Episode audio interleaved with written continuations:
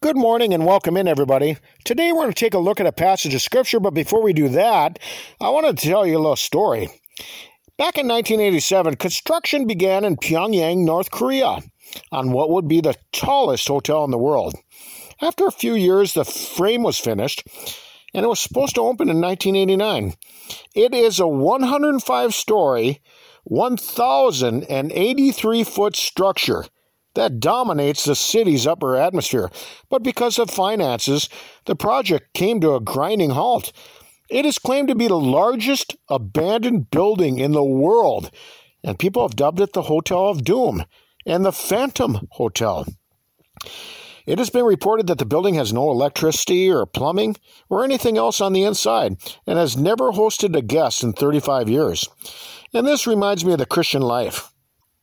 This hotel is the epitome of not finishing what you started.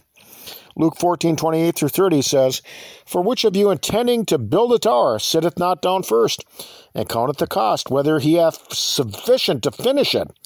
Lest haply after he hath laid the foundation, and is not able to finish it, all that behold it begin to mock him, saying, This man began to build, and was not able to finish.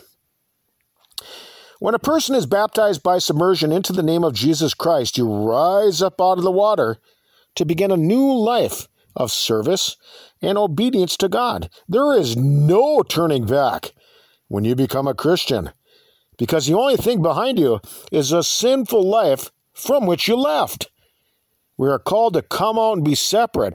It's one thing for an unbeliever and, or the ignorant to be involved with sin, but one of the most immoral and wicked things is when somebody willfully and rebelliously chooses to reject God's will.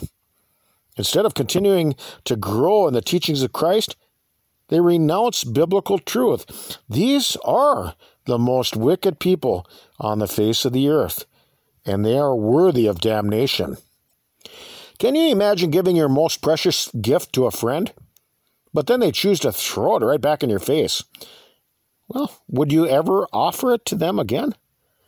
I mean, what would be the point? They've already proved by their actions that they're undeserving of it. God offers the greatest gifts that you could ever possess the gift of His mercy and grace and the teachings of His holy word. Those who turn away from them are certainly unworthy of salvation.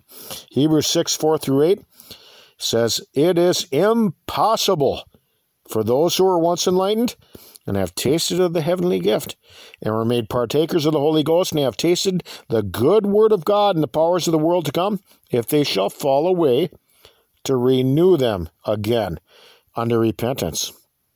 Seeing that they crucified in themselves the Son of God afresh, and put him to an open shame. For the earth which drinketh in the rain that cometh oft upon it, and bringeth forth herbs, meet for them by whom it is dressed, receiveth blessing from God.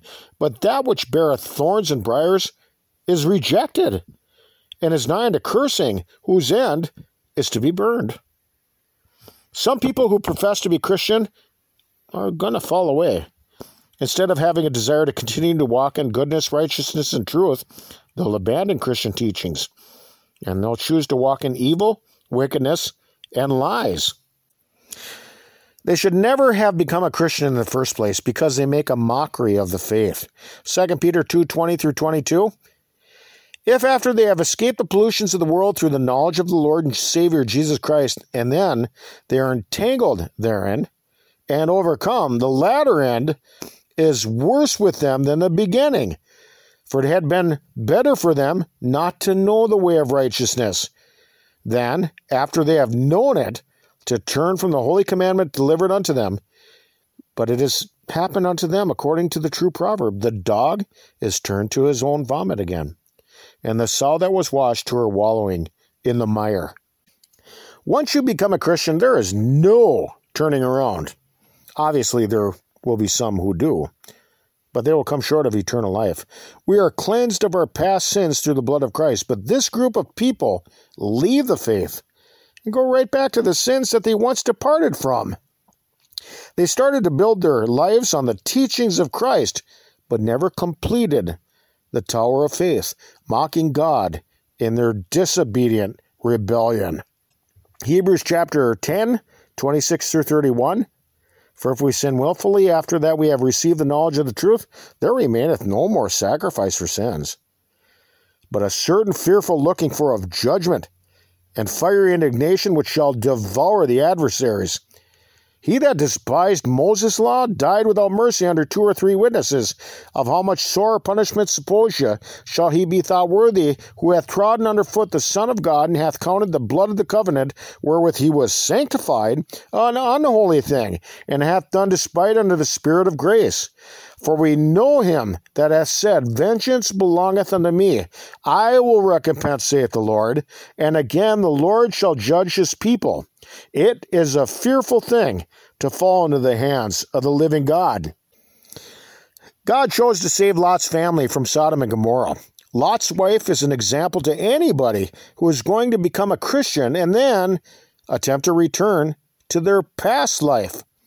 After being picked to be rescued from the punishment of Sodom and Gomorrah, she turned back, showing that she was unworthy of being saved. And she was punished by God and died. Luke 9:62 Jesus said unto him, No man, having put his hand to the plow and looking back, is fit for the kingdom of God. Esau's life is symbolic of someone who would inherit eternal life, but he turned away from it. He cried about it later, but he couldn't find a place of forgiveness because of what he had done. Hebrews chapter 12, verse 16 through 17. Lest there be any fornicator or profane person as Esau, who for one morsel of meat sold his birthright. For you know that how afterward, when he would have inherited the blessing, he was rejected, for he found no place of repentance, though he sought it carefully with tears. Judas did the very same thing when he betrayed Christ, which led to his own demise. Those who draw back from doing God's will, he will have no pleasure in. Hebrews chapter 10, 36 through 38. For you have need of patience, that after you have done the will of God, you might receive the promise.